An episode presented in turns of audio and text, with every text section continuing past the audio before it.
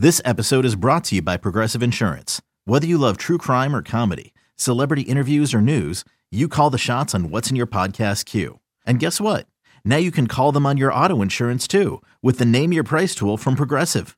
It works just the way it sounds. You tell Progressive how much you want to pay for car insurance, and they'll show you coverage options that fit your budget.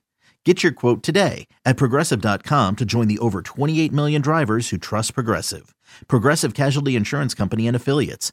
Price and coverage match limited by state law.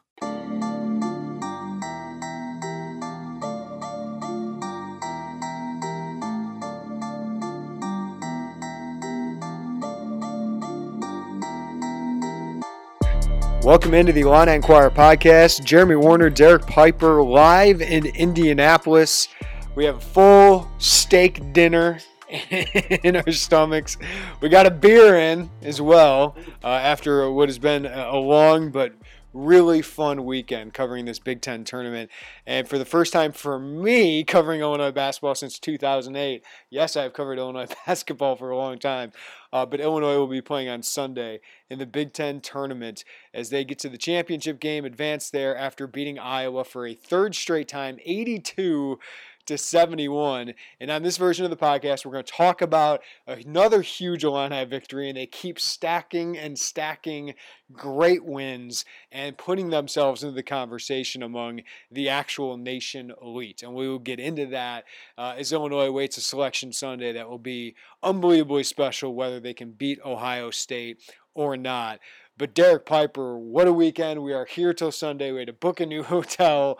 Uh, this has been quite a ride and quite an experience being back in, in a stadium with fans and to, to be able to watch fans get their first glimpse of this team doing what they're doing at the peak of what they're doing and to beat Iowa 82 to 71. Um, this was this has been a journey, man, and it feels like we haven't even seen the best of it yet, with, based on how this team is playing. Yeah, it's all that you could ask for at this point. When, when you get fans in the stands for that kind of a matchup and one that I'm going to miss. Let's be honest. If we don't see these teams meet up in the NCAA tournament, the fact that the next time Illinois and Iowa get together and there's not a Luka Garza, and Ayo Dosunmu, Joe Wieskamp potentially, Bohannon, Kofi, it's going to be an entirely different rivalry. And this is they've given us a lot here the last two seasons, and it was another highly entertaining game, a high level game for a lot of the the stretch um, from start to finish. And, really, I didn't expect Illinois to. For most of the game, be ahead by double digits like they were, um, but Kofi that really speaks to his dominance in the first half, and yeah, I mean, I mean the fans are, are there. There's a big presence. I, I thought that Iowa might match them a little bit more. I didn't expect it to be even by any means, but uh, there was a clear advantage as far as fan presence. And as soon as Illinois walked out on that floor, you just heard the roar, and, and they had a lot to cheer about once again in this game. And um, it, it's quite a ride. It, it, just it just seems like this team continues to take steps toward that that special that special whatever it is that um, that echelon right? Of like Illinois basketball teams. And there's two teams that immediately come to mind. It's it's 89 and 2005. But I think some people would throw, you know, some of the Big Ten champions of, of the early 2000s into that mix. I mean, you kind of think of of 03, 04 kind of as the the lead in 04, 05, but that was still a really good team. Uh, but I think we're getting into that area where it's like the expectations continue to rise because this team – has won 13 of 14, Derek. And I don't know if you can do it with the schedule in front of you, but how many quad one wins in a row can this team get? I think it's four or five at this point. How many quad one wins can they get in the last three weeks? It's it's it's amazing. They now have 12 of these, and I think that's four more than any other potential number one seed right now. I think Oklahoma State second with 10. Um, they continue to win big game after big game in quick succession, which is actually exactly the lead in you want into the NCAA tournament, where once you get to the second weekend, as long as you don't have a misstep in that, that 8 9 game, I would imagine, um, that's what you have to do to win a national championship. So the teams they're running through, Rutgers, which is like a round of 32 game, Iowa, which is like an Elite Eight game, and then Ohio State, which is a potential Elite Eight slash Final Four type matchup. This is exactly the kind of tests you're going to get when it matters most. And for Illinois, winning a Big Ten tournament title means a lot after not getting the Big Ten regular season championship. Yeah, and for the second time here, we, we've heard Brad Underwood talk about it, about it. We've heard Ayo Dosunmu talk about it. You got to win six in a row to win the NCAA tournament, and they reeled off seven in a row, and now all of a sudden they've won six in a row yet again. Five of those, these last five games, have all been quad one wins. They have six quad one wins in the last three weeks or so, and, and have another opportunity tomorrow to get another one. If they win that, that would be six in a, six quad one wins in a row. Uh, and make 13 quad one wins, which would be by far and away the most in the country. And like you said, right now it's four more than the other one seeds. It would be five more than the other one seeds if they're able to do that, was just ridiculous. And these are against top 10 teams. I mean, Iowa's the number five team in the country. And I picked them when Bob Asmussen asked me last week who wins this thing. I I think Iowa's playing fantastic basketball. I thought they played pretty good basketball today. Michigan, I know, uh, is lost today, which of fans might be happy about uh, for Schadenfreude reasons, but also might not be too thrilled because they wound up in the championship game. But then Ohio State, who you beat last week, uh, who's had some late game mishaps but has overcome them the last two days, you beat them uh, and they look certifiably like a two seed yet again. And you beat them last week at their place. Uh, it's it's it's a great run. And, and today, before I, I bid adieu to this potential Iowa Illinois rivalry, Kofi Cockburn. I, I tweeted in the middle of the game, and I've been I've been advocating. I know you have as well, Derek. And it's not being a homer. It's it's because Ayo Dosunmu is is the star of this team. He's the guy Kofi Cockburn sometimes feels like he doesn't get his due.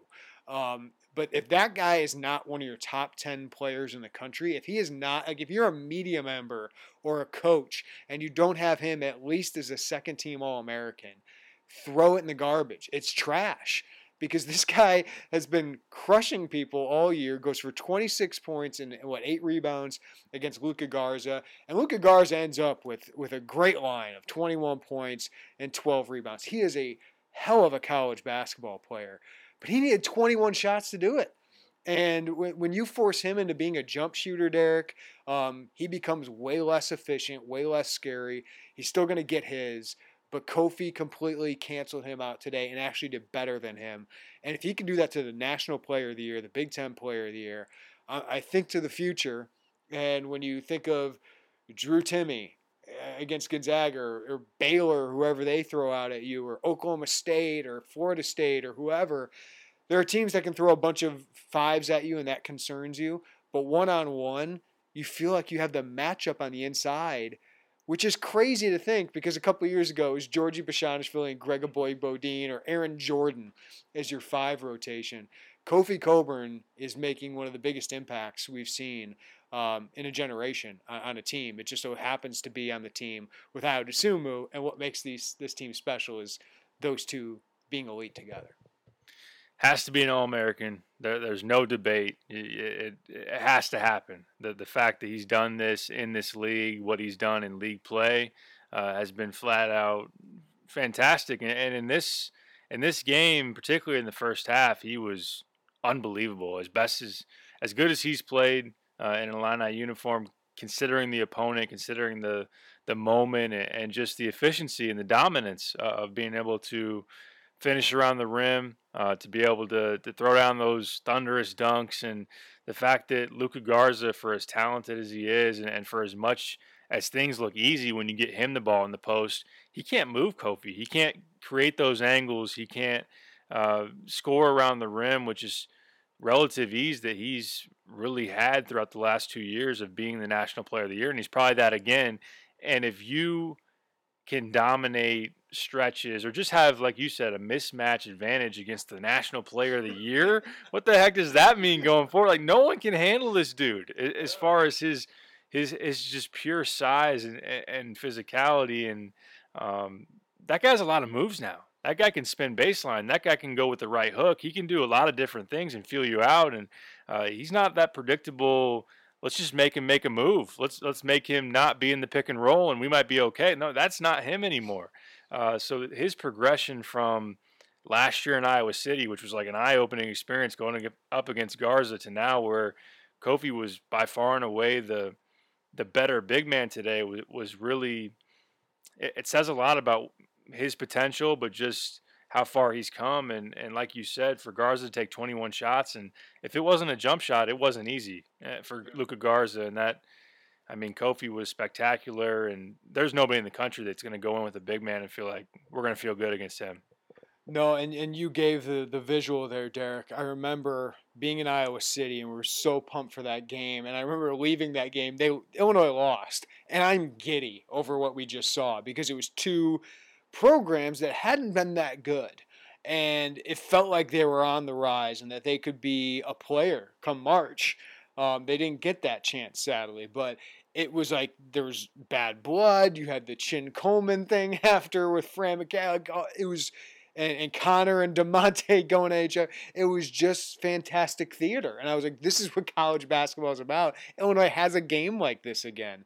But Kofi was shocked by how Garza played. Like Kofi would see Jordan Bohannon have the ball at the opposite free throw line, taking the ball up, and Garza would already be putting his butt into him, getting position. And Kofi was just shocked by it. It's like, what is this guy doing? It's like that he works that hard. That's how hard you have to work.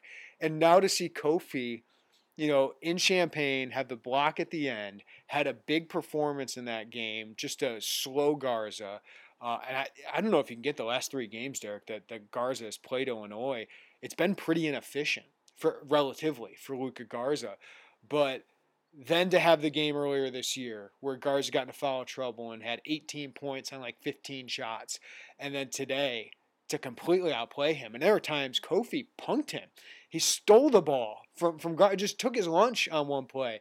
Uh, then one play, Gar, he blocked Garza, and it was kind of embarrassing for Luka. kudos to Luka, He recovered, made a jump shot, but it was like he was such a force to the National Player of the Year. And just a year and a half ago, he looked like a fawn getting taken down by a grizzly bear in Iowa City, right? So it's it's amazing how much he's grown, and the coaching staff deserves a lot of credit, Derek. But Kofi himself, like you said it, how many times this year have we actually talked about Kofi hands? Like that was a huge issue last year. Then the Nana hands had now gone to Kofi, and I think there's one game where he's really turned it over just because he couldn't catch the ball, uh, and then just the moves you're talking about, how patient he is in the post, uh, the counters he has. It's not just a guy flinging the ball at the at the hoop like like this raw uh, center anymore. He's he's a refined Big Ten big man and, and one of the best in the country, and uh, I hope he gets his due for that. Yeah, absolutely. And you look at Illinois, who have progressively gotten better and better defensively. They're now number five in the country defensive efficiency. Part of that is their two point field goal percentage defense. They're top 25, and clearly Kofi is, is the driving force of that. But yeah, I do have Garza's numbers pulled up. He had 28 in Champaign in that game. I think quite a few were in that second half yes. where they're trying to make their comeback, and they do. Illinois was up double digits, and it, it's a a one possession game and a chance for Iowa to win it there. And uh, but 21 shots to get to 28 points. Um, but when you look at just solely at this year, 19 points in Champaign came on 18 shots. And I know off the top he had one field goal, that being Luka, in the last eight eight and a half minutes. And for Kofi to not only deny his catches, but also just when he does get the ball, not provide that angle or that that opportunity for him. And I, I see today the last basket that Luka made against Illinois, and it might be the last basket ever against Illinois. I know that Brad would prefer that. is at the 10:29 mark. He had an and one at the 10:29 mark in the second half. After that, no baskets for what's expected to be the National Player of the Year against Illinois. Um, that, that says a lot about Kofi, who I know was in foul trouble. Same with Luka, uh, but to not allow him to to really take over late. I mean, says a lot. Says a lot about Kofi, who in that last two and a half minute stretch had a had a layup, had a dunk, and, and that was it. Yeah, and I I want to mark this too. He had a great start to the second half, Luka Garza, right? And, and uh, early and mid in the second half, he did a pretty good job. Um, but from the 16 mark of the first half to the two minute mark of the first half, he didn't get a field goal. Thinking field goal. Like so you took him out, and it was a kudos to Wieskamp and Bohannon who have been playing their butts off for Iowa. And a big reason I picked incorrectly that I would win because these these guys have just taken their game to another level. But Illinois has a Garza, well not stopper, but a Garza answer. And you take that into the NCAA tournament, uh, it's unbelievable. So Kofi deserves a bunch of, credit uh, for this game, but also Derek, your two league guards continue to play extremely well. Ayo Dosunmu, ho hum, flirts with another triple double, 18 points. Wasn't as efficient, uh, missed some shots that could have been like closing killer shots today, but 18 points, got to the free throw line, nine assists, seven rebounds. He had four assists within the first two minutes of this game on the first four field goals he was just seeing the court uh, at an elite level. Um, so Ayo does what Ayo does. I don't even know if we need to compliment it anymore, just because it's it, we're used to it. But he's just so locked in. But then Andre Kerr deserves a, a mention though. The poster on was it Patrick McCaffery? That, that was pretty nice. But doesn't like Curbelo get credit for that too? Because that was a fin- I think it was Curbelo that had that fantastic pass. But Andre Curbelo after a really in the limelight, didn't play well uh, to start yesterday against Rutgers, and by the time he really started producing, the game was all already over. Uh, but he played such a huge role, and it wasn't just on offense. He had 12 points on six of eight shooting, but he also had seven rebounds, three assists, but he had three steals. He picked Bohannon's pocket. I think he picked Garza's pocket on one, and, and all of those were real momentum swingers. And while I don't think Curbelo he's going to get taken advantage of, Derek, sometimes just because of his size on defense. He can be Trent Frazier pesky on defense because he's so quick and his hands are so good. Uh, Bohannon had a great night, 20 points, but in some big moments, Andre Curbelo answered the call, and, and, so did Adam Miller. I mean, that three in the second half to stave off what felt like Iowa's big run at the game um, while Kofi was on the bench. I, I thought both those freshmen came up with monster plays tonight. Yeah, there's no doubt about it. When when Kofi had gone to the bench Luka gets an and one, and then Iowa scores again to cut it to eight, and Miller, who I thought in the first half he went one for six from three, he makes one or two more of those, and it's a blowout. It's a blowout for Illinois, and he missed some really good looks from the corner, but he steps up and kind of a step back pull up jumper from three at the top of the key it was a confident shot. It's a confident dude, uh, and he makes it, and that was a huge one. And yeah, Curbelo just there, there's just those magical moments. You know, I mean, we've talked about it all year long. He had one of those in the second half where he just does some things with the ball and gets to the rim that it just wow you. But it was defensively that three steals led to all three, if I'm not mistaken, led to dunks. There were two that were pick sixes, however you want to call it, for for Curbelo, where he steals it, takes it coast to coast for a dunk, and and the fans go crazy. Uh, and then one was a steal. He dives on the floor. He kicks it to Ayo. Ayo gets a dunk, and, and that was, I mean, those those are tide turning plays or just building on to Illinois' own momentum. So uh, I agree with you. Just his instincts, his his kind of basketball IQ, his savvy. He's going to have some ability to bother some people defensively. I mean, there's going to be guys that can, similar to Trent, shoot over him, drive through him because he doesn't have the physicality. Um, but that to be able to pivot off of a a struggling game against Rutgers and, and show up in this one where Bohannon was playing pretty well. Um, uh, to, to have that kind of a moment was impressive. And as you wrote about, a lot of fans that hadn't seen Illinois up to this point wanted to see that dude live, and he was a show today for sure. El Mago, he was a magician uh, tonight.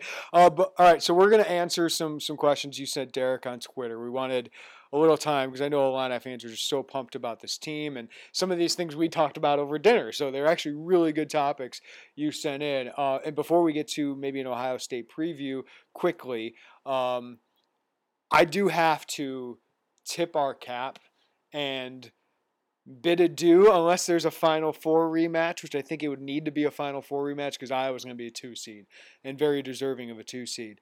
Uh, they are playing great basketball right now, even though Illinois uh, beat them. I would not want them in my bracket um, if I were any other team. So if we got a, a Gonzaga Iowa matchup rematch, would be great, or a Baylor Iowa matchup, I'd love it. But this rivalry has been such a joy to watch in person. Like we've gotten to watch these last four games, these last two years, Derek. Um, two of them this year, two of them last year. We got robbed of the Big Ten tournament four five matchup last year. Um, but this is just what college basketball is all about. And Brad Underwood and Fran McCaffery, we know he's seen it before games. Like they really enjoy each other. Like I, think there's a lot of respect between those two. Even Ayo, when he said, "I don't like, we don't like those guys," but he said we respect. Like he basically said we respect them because we know they go hard and they're good. Um, so I think there's a lot of mutual respect here. Luka Garza has talked about it with especially Ayo uh, and Kofi. But Bohannon is such a good player, and, and Brad gave him the ultimate compliment of saying, um, tough little sucker. He's just a tough little sucker. Wieskamp's going to be playing in the NBA. And then Brad took time and, and got Luka to come over to him, and they shared some words. And he just said how much he appreciates him as a player. Uh, but you can tell, you know, Iowa's got some respect for Illinois with how hard they play. I think it's a tough matchup for Iowa now, given how good Kofi is with the athleticism they have out there. But these two teams play so dang hard. And I think both fan bases should be really proud of them. Luka and Ayo are, are just such great representatives. But man, they put on shows, right? And like you can tell they both care so much about this. These two teams epitomize what we love about college basketball. And this is the last iteration I think we get of this. I don't think unless Bohannon and Frazier want to bring it back for a fifth and seventh year. Um, you know, maybe we'll get McCaffery, Da'Monte Williams if they want to come back. Uh, but it's going to be like C.J. Frederick and Andre Curbelo next year, right? Or Adam Miller and Keegan Murray next year. So it's going to be a different iteration of it. But this was fantastic. These last two years of these two teams playing each other was high level it's going to lose its pop a little bit next year, and it's sad to say, but there's no doubt that it's time to step back and appreciate just the fact that Luka and Ayo are arguably the two best college players in the sport right now, and the fact that those two going against each other and, competing for Big Ten Player of the Year, National Player of the Year, Kofi and Luka. I, I think when you look back, even go back a decade, how, how, good those guys are in the context of big men in the Big Ten it, it is pretty incredible. So, uh, like you said, not only do they provide just incredible effort, intensity, both really bought in well and, and knew their embraced the role of the rivalry and d- different characters as you've talked about before like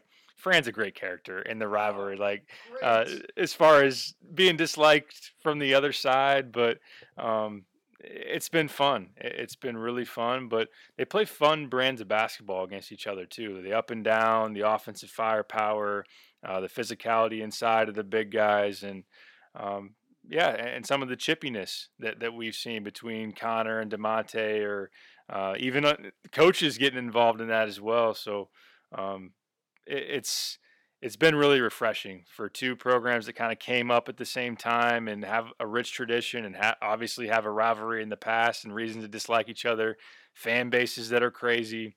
Uh, I still remember fondly, even when Illinois lost in Iowa City, just the atmosphere in that building when those two were going at each other was just incredible. So uh, hats off to both sides, but yeah, definitely Iowa, who I, I, know fans may not like when Garza beats his chest towards the crowd or he set, was shushing him earlier today. I mean, that dude is really freaking good and really respectful of Iowa, of Kofi, of Illinois, and, and that's been fun to see and he's just he's a hard worker, right? Like all those guys are, are really hard workers, and I think the program's kind of they're different. Uh, I think Illinois is more talented, um, and, and they got uh, a little bit more flair, I think, to them with, with their league guards. But uh, that Iowa program's skilled and, and, and they're tough. Um, so uh, one thing is though, Brad had struggled against Iowa. You know, leading into this year, right outside of last year's win, he was 0 and 5 against Iowa with some bad losses there, some some beatdowns there. Luka's first great game was against uh, Illinois, but last year they turned the tide. They've now won three in a row, so Illinois got a little bragging rights against the Hawkeyes now. All right, Derek, let's let's turn the page before we get to our listener submitted questions. Uh, Ohio State is up next. These two teams split. Uh, Illinois won on the road. Ohio State won on the road. I think it's a very interesting matchup, and I think we've seen that play out in two games here where Illinois has a huge advantage, I think, at lead guard, at, at center, but Ohio State probably has the advantage at the three other positions for the most part, and EJ Liddell is a really tough matchup. The one difference is Kyle Young, who's not expected to play in this game, and he's a guy who can really stretch Kofi out and just gives them another good big that they can throw at Kofi. So Ohio State, you know, kind of came into this. Are they going to fall to a three seed? That's definitely not the case after their last couple games beating uh, or three games now they played in a row. So they're playing their fourth game in four days here. Uh, but they beat Purdue, which is a great win for them. Michigan, which is a great win for them, even without Isaiah Livers. So what do you think of round three of this matchup between the Buckeyes and the Illini, Derek? It's going to be fun. It's going to be a lot of fun. in Ohio State, I mean, if they're making threes like they have here recently, I just pull up the numbers real quick. Last two games, they made 23 of them. Uh, and that's something that, I mean, this is an offense that's ranking in the top 10, maybe even the top five offensive efficiency in the country. When they're able to shoot it like that, we saw them in Champaign really go off from three. That can, they can beat anybody. Uh, now they do need to clean up what's been here this last five, last seven minutes of the game where uh, they've kind of melted down or, or, or, things have gotten real dicey, even against Minnesota, even against Purdue and, and Michigan today, uh, and, and also Illinois, where it looked for uh, a good moment there, like Ohio State was just going to kind of cruise past in the final moments, and um, Illinois was able to to come back because Ohio State couldn't close that game. But EJ is still a matchup problem, still something Illinois is going to have to deal with. It will be interesting to see. Do you continue from Da'Monte defending him really well at the end of the last game? Is that kind of the game plan going in? Okay, we want Da'Monte on him because of his physicality. Yes, he's given up five inches on him. Can you have success doing that? Uh, and can EJ not not kill you? Because look, I mean, he he likes to kill the, the orange and blue. We've seen that plenty of times, but he almost did it a third time last game, right? yeah, he almost did, absolutely. But uh, I think you do bring a, a, up a good point without Kyle Young. Just one extra body they can't throw at him because they don't have the the size really to to contest. They they gotta use physicality, maybe put some fouls on some certain guys. Zed Key, EJ. Illinois should win the game when, when you look at the way they're playing and, and on paper as far as some certain matchup advantages. But we'll see if Ohio State is able to make threes and EJ can continue to be a pain in your side. It's not going to be easy. It's like an Elite Eight Final Four, you know, back to back, and it's, it's unbelievable uh, what Illinois is doing right now. But they have number 11, man, and he has been setting the tone. Uh, and it feels like everybody is elevating their game at the right time. I mean, Adam Miller hit some big shots tonight. Uh, Trent Frazier, I thought, had a solid performance. We see Andre Curbelo not be afraid of these kind of environments, even though he hasn't been in front of fans until this week, right? Like, uh, I just think they're all elevating their game at the right time, but they're going to get tested tomorrow. It's, it's not going to be easy, uh, I don't think. I didn't think Rutgers would be easy either, and look what Illinois did there. So I do think Illinois pulls it out tomorrow, but uh, even if they don't, it's going to be a special Sunday. Um, you are playing for a Big Ten title and, and Big Ten tournament title for the first time in 13 years, and you're going to hear your name called as a one seed. And I was, I think I told you this. Like, if they win this whole thing, are they the number two overall seed? Our boy Brad Evans at FTNBets.com currently has Illinois as the number two overall seed right now. Now, I don't think that changes much for them because they still can't draw Iowa or Ohio State, and Gonzaga would get Houston, who is currently the two seed. Um, so you'd still get Alabama, most likely, or maybe, well, I guess Michigan you couldn't draw either. I don't know how they would do that with so many Big Ten teams. But um, it wouldn't change much. We'd still say something that Illinois, who, when Ayo got hurt, were sitting there going, can they hang on to a three seed?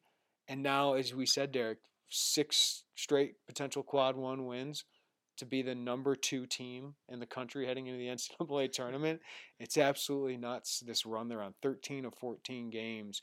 Uh, but Sunday's going to be a treat. I, I, think no matter what, Sunday's going to be a treat for Illini fans because you're playing in the Big Ten tournament title. You're going to be a number one overall seed. This is one of the best years uh, in Illinois basketball history.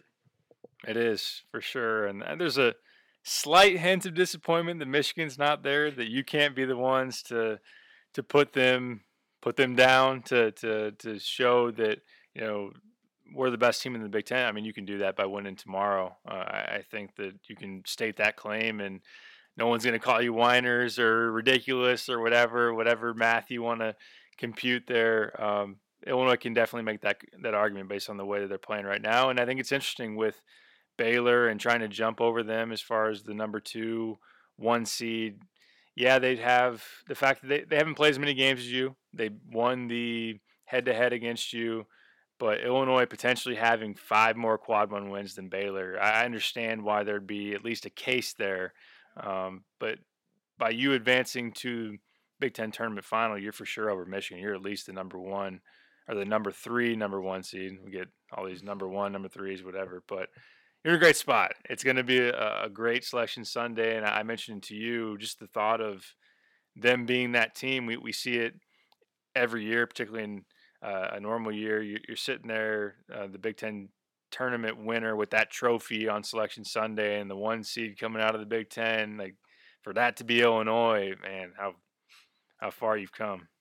And for everything that has been made of it, both because Illinois keeps talking about it, you bag your Big Ten banner, yeah. right? Like you, after all of that complaining, uh, which I thought there was definitely a case for the Big Ten title, but it is complaining, right? Like whether you take that as negative connotation or positive, like Illinois had a case for the Big Ten title, and I thought they had a great case. I think they've now proven themselves as the best team in the Big Ten.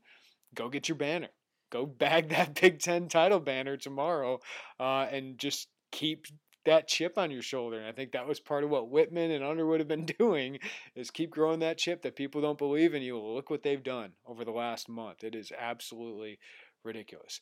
All right, when we come back, let's take a quick break. We'll take your questions, let you take over the pod right here on the Illini Inquirer podcast.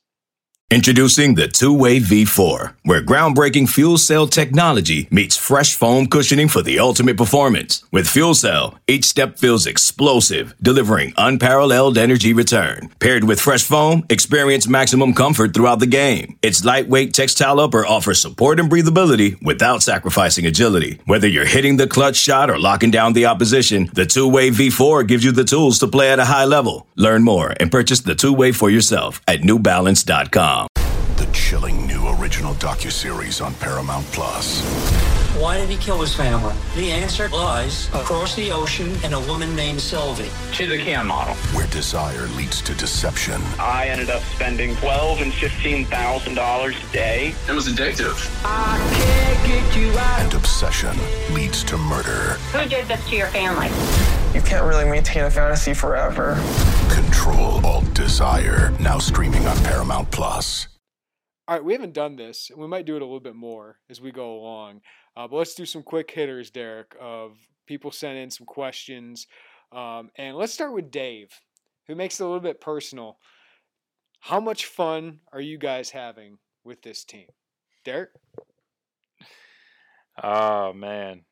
As much as as much as I've ever had cover covering the team, man. It's I, said it when I was talking on the WCIA pregame, and I just remember walking around State Farm Center in the spring and the summer, and, and wondering if there's even going to be basketball. I, I, mean, this is what we do, and I can I can confirm, guys. Derek was in a. I don't want to say, but like you were down, man, and I could tell you were down, and I got it. Like me, I get into like fix it mode. Like, okay, this is what we do next. Derek was more in like this sucks mode. And and that's totally understandable given the team we were just watching, given the time you and I have invested in covering really bad teams. Yeah. Right? Like I think finally covering a good team and, and you and I talked about this at dinner. Um, covering a good team is one thing, but then covering a fun to watch team, a team full of star personalities, and a team that's been really accommodating uh, through a pandemic. And Derrick Burson and Kent Brown deserve a lot of credit for setting up all these Zooms. But these players, most of them, enjoy talking with us. They tell us their stories. They they tell us they have fun with us. And and Brad certainly has been patient with us through these Zooms. And it, it, being a media major himself, he understands the value of all of this. But put all that together, man, and yeah, absolutely, we love sports, and we're covering big time sporting events, and we haven't been doing that very often around here. So. Um, it's been awesome. It's been awesome personally.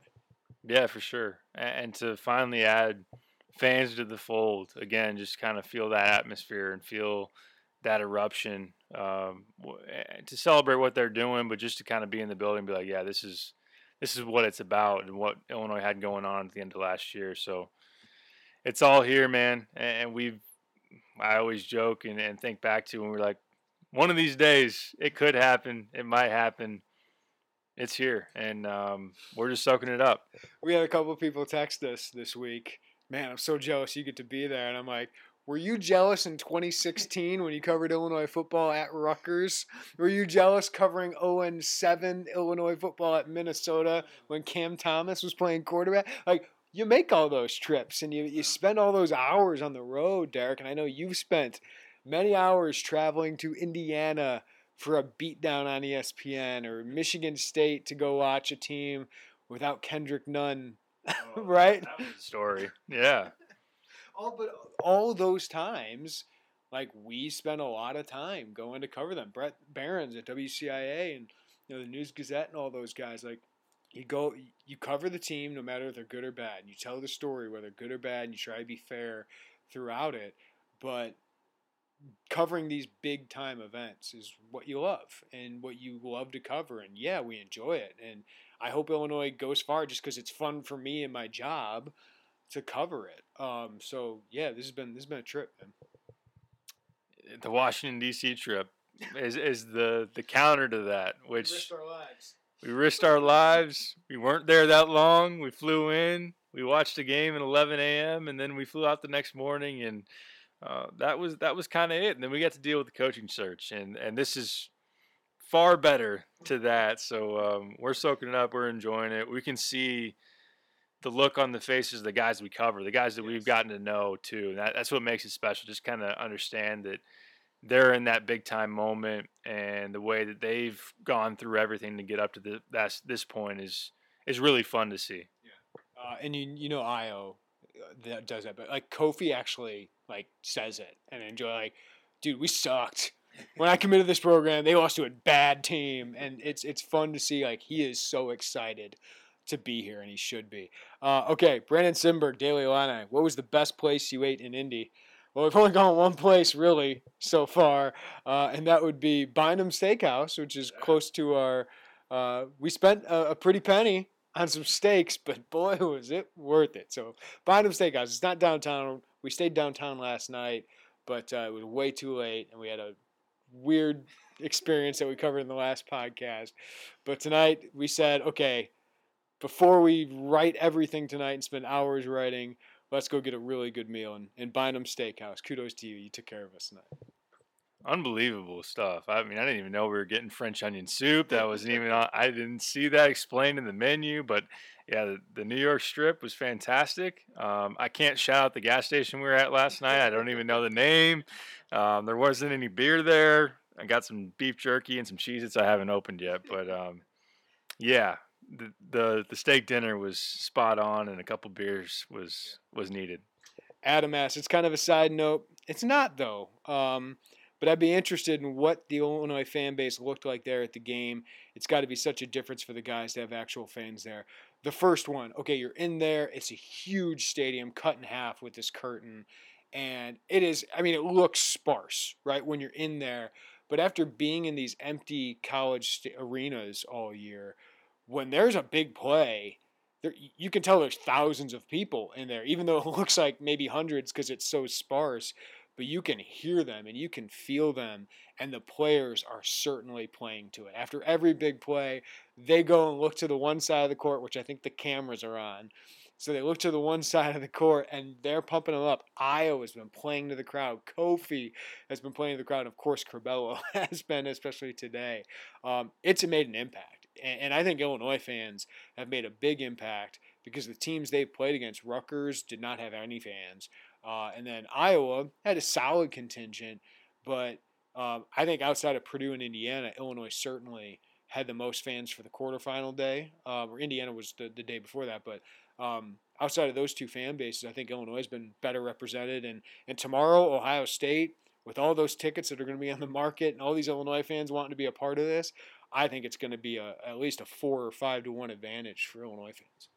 Yeah, it, it certainly will be, and, and like you said, the sheer size of the stadium and, kind of the spaced out nature, you don't see the just the pure like painted orange sections, but you certainly hear it. I, I don't know if the acoustics. I don't know if I'm even using that word right, but just kind of yeah the the the roar of the crowd and the way it echoes through that building. But just you can tell there there's that presence is felt for sure. And whether it's before the game, as I mentioned, particularly against Rutgers when it was the first chance to really get in there and see them and the warm ups, and you're trying to get down there and take the videos. Or I noticed it after today's game where you're getting the Ayo MVP chance and he's doing the post game, and they're kind of like circling around that tunnel as he walks off the floor and, and you can just tell like they're going crazy and there was a roar in the concourse afterwards we weren't out there we were getting ready for the media zoom but there's an ILL I chant in yeah. the concourse as people were leaving the stadium I mean you can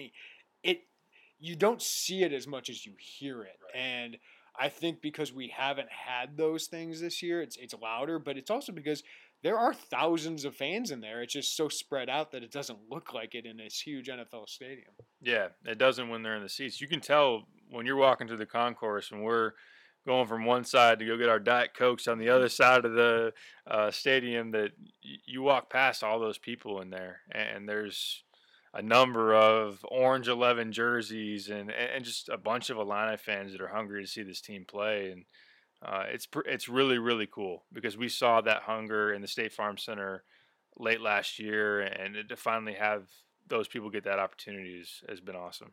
Yeah, a lot of eleven jerseys, just one year too late on the NIL for for Ayo Dosunmu there. All right, um, you've been talking about this, Derek, and I think you're on the money. Nathaniel asks, "Are we in a tier with Baylor and Gonzaga now?" Yes, absolutely. The Gonzaga, Baylor, everyone else is outdated. Doesn't exist anymore. It's not real. Uh, look, Baylor's lost two games all year. Did uh, you just go fake news? I did. I, I, I, think so. I think I did.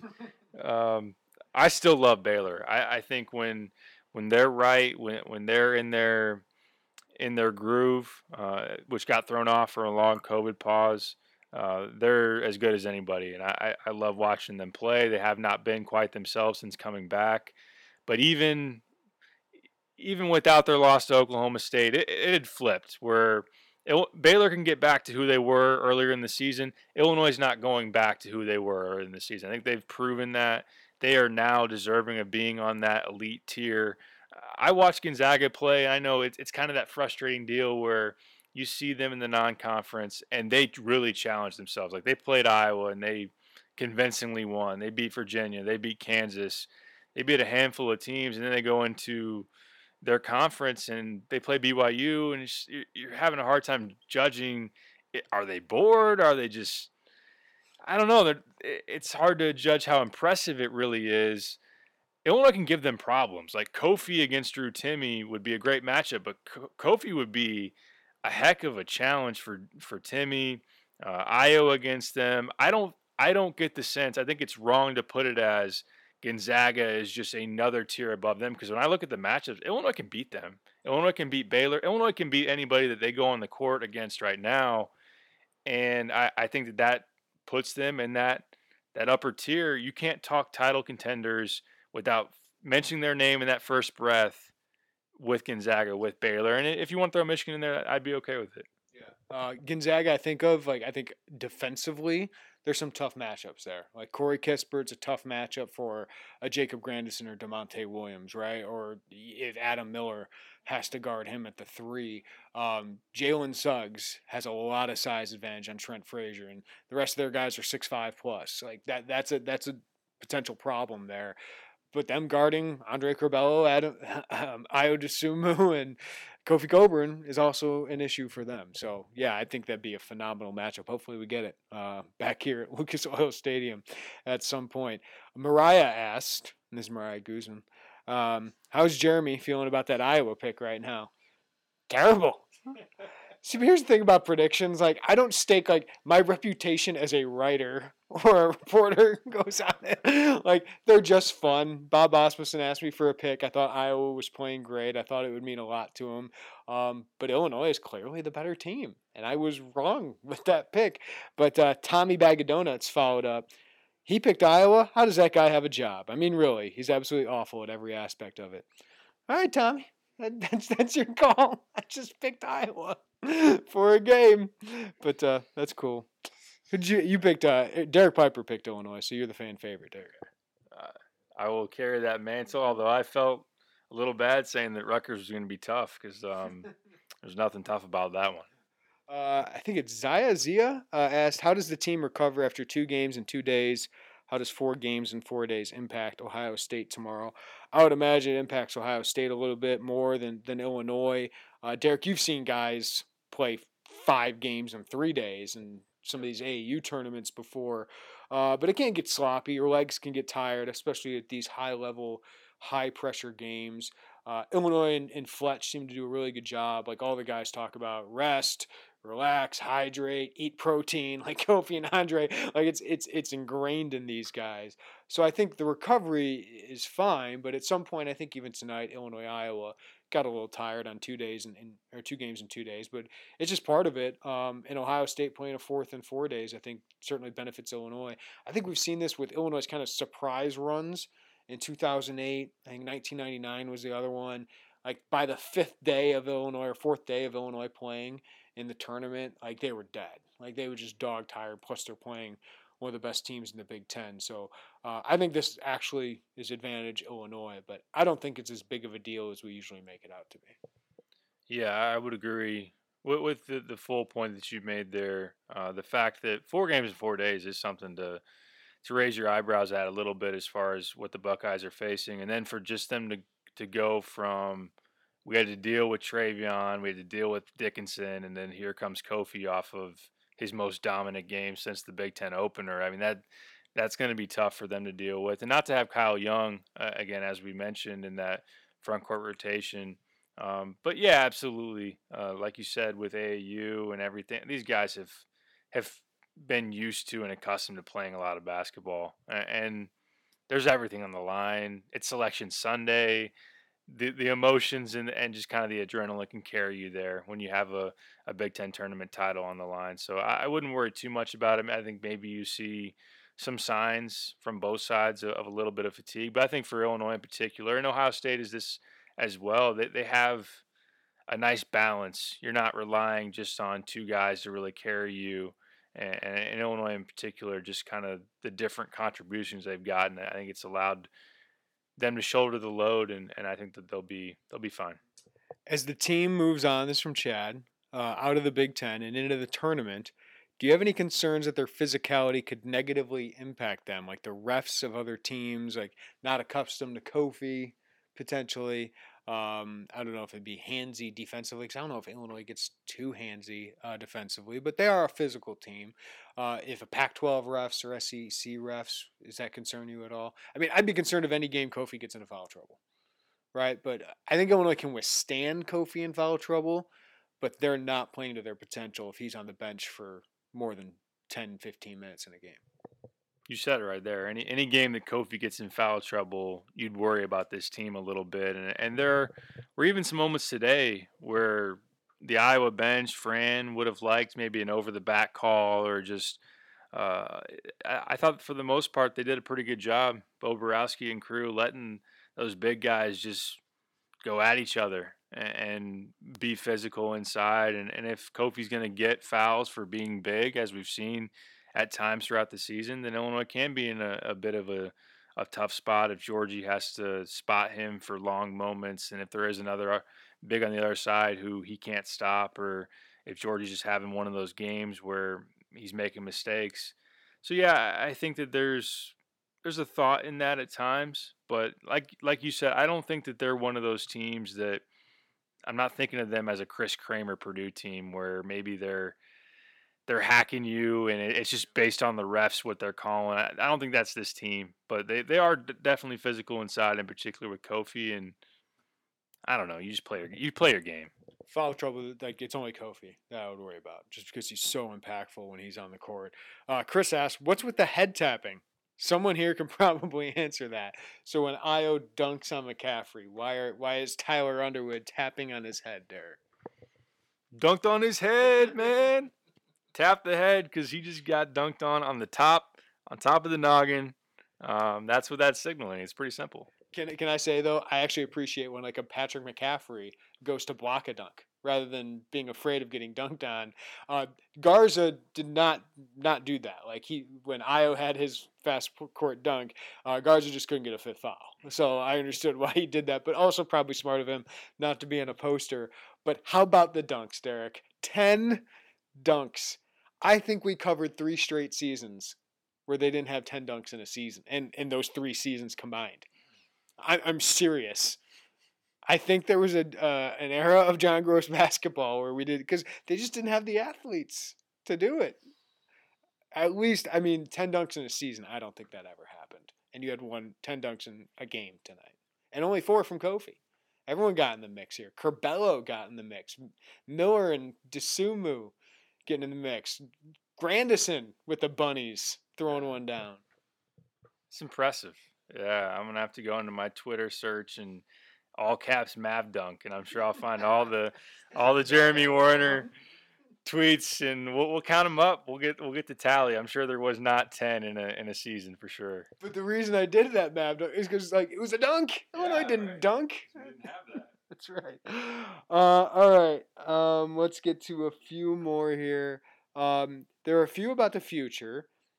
Uh, Mitch asks, which 8 and 9 matchup do you want to avoid? So I'm going to go to my guy Brad Evans. He's an Illinois grad.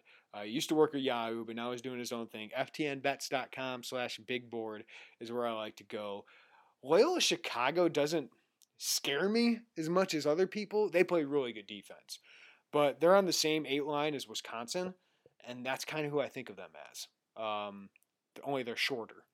So they got some good defenders if they get hot from three, maybe they can bother you, and I think they can give you a game, but they don't scare me as much. Oklahoma's played really good basketball.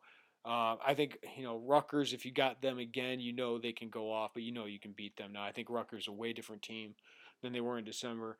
I think it'd be North Carolina, right? Because they got waves of big guys they can send at you, and um, they're young elsewhere, but they're talented, right? Like I just think there's raw talent that maybe they can get Kofi bothered and in foul trouble and to the free throw line and inefficient. So that's I would I don't wouldn't be too concerned about them, but I think North Carolina would be the eight nine I wouldn't want to see across from me. I think that's a good answer. I'm bringing up Lunardi right now. I see Oklahoma on there. Brady Manek is a five man that can stretch you uh, away from the the paint. Now, how are they going to deal with Kofi offensively or just on the glass? That would be a, a major question, but Oklahoma has beaten some people. Uh, they beat Alabama and have won some impressive games in the Big 12. But they've lost five of six, including yeah. to Kansas State. okay, that one's not good. That one's not good. Missouri's on there. Would they really put Missouri as an A9 uh, against Illinois as a one? Of course they would. Course they would. Yeah, why not? Uh, in Missouri, we know what they bring as far as they have some physicality, some grit. Now, would Illinois have some problems getting up for that game versus – this game in December that for whatever reason they've gotten out physical. I, I would feel better about Illinois being able to handle that. But one team I see here, if UConn's going to be on the eight line, when you got James Bouknight and what he's doing, just as a guard who, similar to Ayo, can take over a game and and when everything's on the line, um, what he's been able to do here uh, late in this season, that that would be one that I would look at that might be dangerous. Uh, some other people ask like down the line, like two threes, fours, um, that would make you nervous. And, and right now, like you would the the thing I would love about Illinois is you wouldn't get Iowa, you wouldn't get Ohio State. Um, and I know you know you can beat those guys, but I think they're Final Four contenders. Um, well, I don't know if I really consider Houston that, but they'll probably go to Gonzaga if they're a two seed. So Alabama is probably the best two seed, in my opinion, along with Iowa and uh, I think Alabama's really good if you met them in Elite Eight. I would. I know they lost to Texas, but those are the those Big Twelve teams right now. Um, Oklahoma State, Kansas, Texas. Those are teams I'd like to avoid, but I think you're going to get one of them uh, in an Elite Eight matchup if they can make it that far. But Oklahoma State's very talented, of course, with Cade Cunningham. Kansas is kind of rising at the right time, kind of living up to their preseason expectations, and, and Texas has a lot of size and, and athleticism, and, and even Arkansas, the three, they've played ridiculous basketball down the stretch. So, but once you get to the Elite Eight, I mean, you're not playing those teams in the Elite Eight. You got to play somebody good, most likely. Um, so I think it'd be more the four five line, and to be honest with you, not many teams on that four five line make me nervous, except maybe a month ago they made me more nervous. West Virginia, because the style they play, but they don't guard. Um, and Florida State's still the physical talent matchup, just because they're so long and so athletic and they can shoot it. Yeah, I, I think you hit on a lot of good stuff there. Texas is one that I would circle just because of their length and athleticism. That's kind of still the prototype for trying to beat Illinois, trying to keep Ayo out of the lane with athletic guards and wings, and uh, they don't have they don't have Mo Bamba down low or whatever it may be to go up against uh, a Jarrett Allen to go up against Kofi, but uh, they do have Jericho Sims, Kai Jones, uh, Courtney Ramey, Andrew Jones, Matt Coleman as far as a backcourt that can kind of complement or, or, go against a Ayo Trent and Curbelo. Uh, Texas is one I would watch. And then you mentioned Alabama. They're number one in the country defensive efficiency. They've shown that when they're hot from three, they are extremely dangerous. So Josh Primo, John Petty, they also have some dangerous threats in the backcourt that could give you some issues, and give give you some fits. All right, uh, we had to get one in the future. Um, somebody just asked recruiting updates. Derek has a recruiting update that he put on the site here recently. You can go check that out. Uh, but somebody did ask a question that we've we've talked about at certain points of the season, and it was. Uh, let me see if I can find the person that actually had the question, but it was basically about coaching staff. Could you have one of your assistants be picked off? And that is a great problem to have. when when's the last time Illinois had an assistant? Was it Gillispie?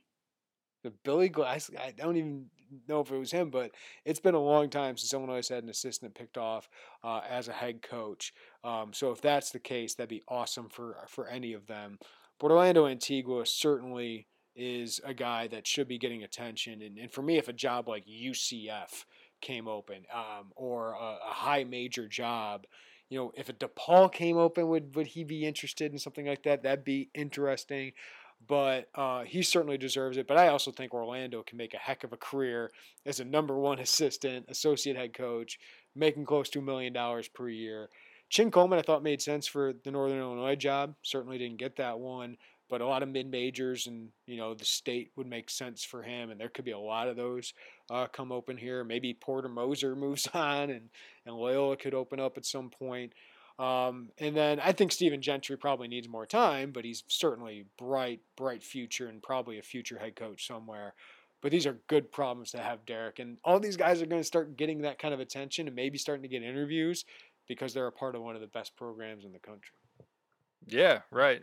When we have kind of hypothesized about you hitting this moment as a program, it is you look at Antigua and the guys he recruits. Well, if those guys come to Illinois and they win and they they reach a certain level back on a national stage, then he's going to be in those conversations. And you've reached that when he's gotten Curbelo and Kofi and had Andres Feliz and I understand the interest for him because just the connections that he's able to tap into, and he's a heck of a coach as far as being able to develop develop big guys. And uh, but there are there are some red flags as far as how it ended at South Florida, and that's going to be uh, in people's minds, particularly I think at the high major level. Maybe uh, someone would want to see it at a mid major you know, before you get to, you know, coaching in the Big East or coaching in the ACC, whatever it may be. Um, so he, he's he's the number one guy to, to watch for this offseason coming up. And uh, I know he's linked to New Mexico. Don't think he ultimately has interest there. And uh, we'll see what comes open. But I think Chin is another one, whether it's, you know, uh, Bradley at some point, Illinois State at some point, Loyola at some point. I don't think it's going to be Eastern Illinois. Uh, but he's someone that, again, tapping into that Chicago, Mac Irvin, uh, he deserves the looks as well. And, and Gentry's going to be a head coach at some point. Great basketball mind. And uh, we'll see how he continues to recruit here going forward. But all these guys, the fact that we're even having this conversation says where this program's at. Yeah, Gentry reminds me a lot of the Yakla tries, right? Like you, you become like the top assistant on staff, and I'm sure if Antigua got a job, maybe Gentry's the associate head coach, or maybe Chin is. I don't, I don't know, but some title like that. um, and then you know who the next guy would be, I'm not sure, but Brad certainly one would have the reputation, and two would certainly have the resources, right? And a great program to sell that, hey, I can lead you to be a head coach. So I think that'd be a great problem to have if one of your assistants uh, gets hired somewhere else. So I think Josh Whitman will do whatever it takes necessary to make sure everyone is happy uh, and stays together because he's got such a great thing going right now. Uh, last one, Derek. Illinois certainly, and, and we don't need to dive into specifics, so I'm sure people would love it. Again, go to the site, you can find it. Illinois certainly seems to be doing a pretty good job of setting themselves up to capitalize on this in recruiting. So I know people are like, okay, how do you build all this? How do you get next? Because the last time Illinois had a run like this, they didn't follow it up in recruiting. I have a lot of confidence right now that they are selling the heck out of this and that they can get another team and get another team after that because you got a great point guard next year with Andre Curbelo. Uh, you have really good talent around him. It looks like you're bringing in more talent. You could have more transfers. Getting a big man will be very important if you don't get Kofi back. But if you do get Kofi back, you're probably a top five team nationally in the preseason. Um, but I think they seem to be doing a pretty good job of, of selling it. And they, Brad said earlier this week, you better believe we're selling this on the recruiting trail. Yeah, I mean they certainly are and we talked about at dinner. If you were able to get a Nimari Burnett, all of a sudden you would have three top 50 guards from the same class. As you said, sophomores and Curbelo, Miller, Burnett teaming together in that backcourt, which would replace the Trent Frazier if he does move on. Ayo, who of course is moving on. Uh, Kofi is the the main factor, the main thing to watch for because as we just spent the entire first part of this pod talking about, his sheer impact is just incredible and it's going to be so jarring when whenever it may be when that dude's not there anymore it's going to be really hard to i mean it's going to be near impossible to replicate what he's doing but even to come close as far as just every box that he's checking because it's not just oh that dude dunks everything's around the basket. Oh that dude can make a move. No i mean his defense around the rim just is so impactful. Like you said his rebounding that's going to be interesting. Now, can Giorgi give you enough? Defensively, probably not. Not enough to satisfy you game to game against some of these other big guys, but he can score. Uh, but Illinois is going to have a lot of opportunity, a lot of things to sell as far as the transfer market, a reclass big guy like I'm not going to be able to pronounce his name, uh, Enoch Boakye, who was the the decommit from Michigan State, who might reclass to 2021 and five star. I mean, Illinois is in that mix. They're talking to a lot of guys like Ty Ty Washington's on the board again. Brandon Podziemski's coming up with a decision. There's a lot in play right now for Illinois, and still more to play out as far as the transfer market. And like you said, I mean, number three in the country and going to be a one seed. A lot to sell, and uh, a lot more to read about on the site if if you haven't done so already. Yeah, yeah. Derek had that covered earlier in the week. All right, we're going to wrap up. That was an hour. We gave you an hour after that day. Now we're to go right. Another long night ahead. But um, hope you're enjoying this. Hope you're enjoying this run. We are enjoying covering it. Uh, but uh, this has been a fantastic run to cover and it's continue in Selection Sunday. So check out Illini Inquirer for all the latest there. I did a story of Brian Barnhart that I'm about to post right now. I'll have a story on player grades coming up. Derek's got a, a column on, again, just uh, what Kofi and his impact has been because that was – just a, a an epic performance um, by the Illini big man against the National Player of the Year. Joey's got more stuff as well. So all that coming up at Illini Inquirer. We will talk to you again on the podcast after. I think we'll wait until after Selection Sunday because we'll have the Big Ten title.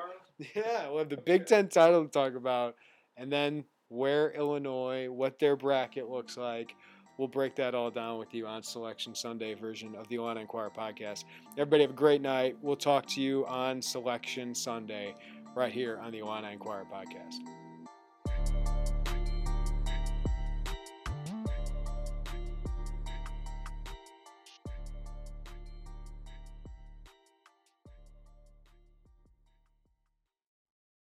Should you ever set foot outside of the hotel, you will be shot. Don't miss the new Showtime limited series based on the international bestseller.